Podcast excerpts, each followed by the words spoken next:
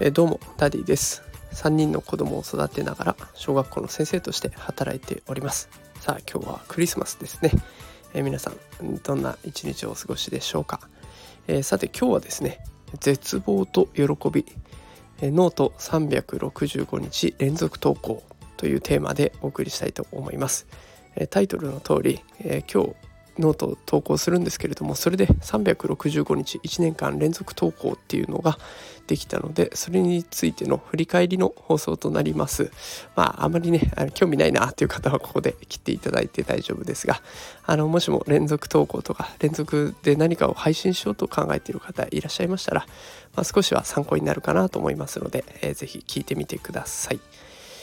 えー、私がノートの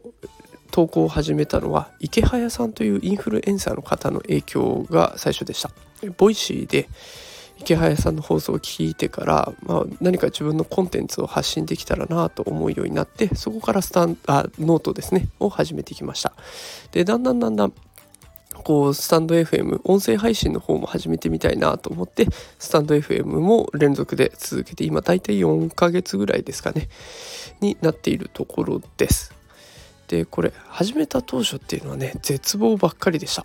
あの誰からも見てもらえない。であのノートだと「好き」がつくんですけれども「あのいいね」みたいなやつですね。好きがほとんどない状態からのスタートでこれは辛いなと思いながらあとはどうやってノートを書いていけばいいかわからない。自分の表現力のなさに絶望して一つの記事を書くのにもう何時間もかかるようなそんな状況からのスタートでした。でスタンド FM も同じですね。何回も撮り直して撮り直してだんだんちょっとずつ慣れてきたかなと思っているところです。でそれがあの続けていくうちにフォロワーの方もだんだん増えてきてフォローしてくださる方応援してくださる方が増えてきて今こうやってえなんとか連続で放送したりとか投稿し続けることができているというような状況です。最初はね絶望からのスタートだったんですけど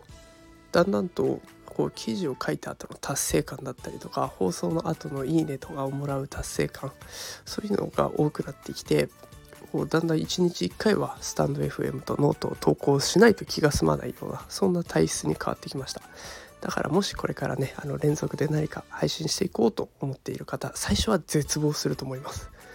だけどそれを乗り越えた先にきっとねあのあやってよかったなと思う瞬間が出てくると思いますので是非やってみてください。私はこれからも毎日連続で配信を続けていこうと思っております。ただ明日からちょっと妻の実家に行ってくるもので、まあ、時間が取れるかどうか微妙なところですが合間を縫って頑張って投稿していこうかなと思っています。今日はすいません。自分のことをダラダラと喋ってしまいました。えそれでは皆さん素敵なクリスマスをお過ごしください、えまたノートも配信しますのでよかったら見てみてください。それでは今日はこの辺で失礼します。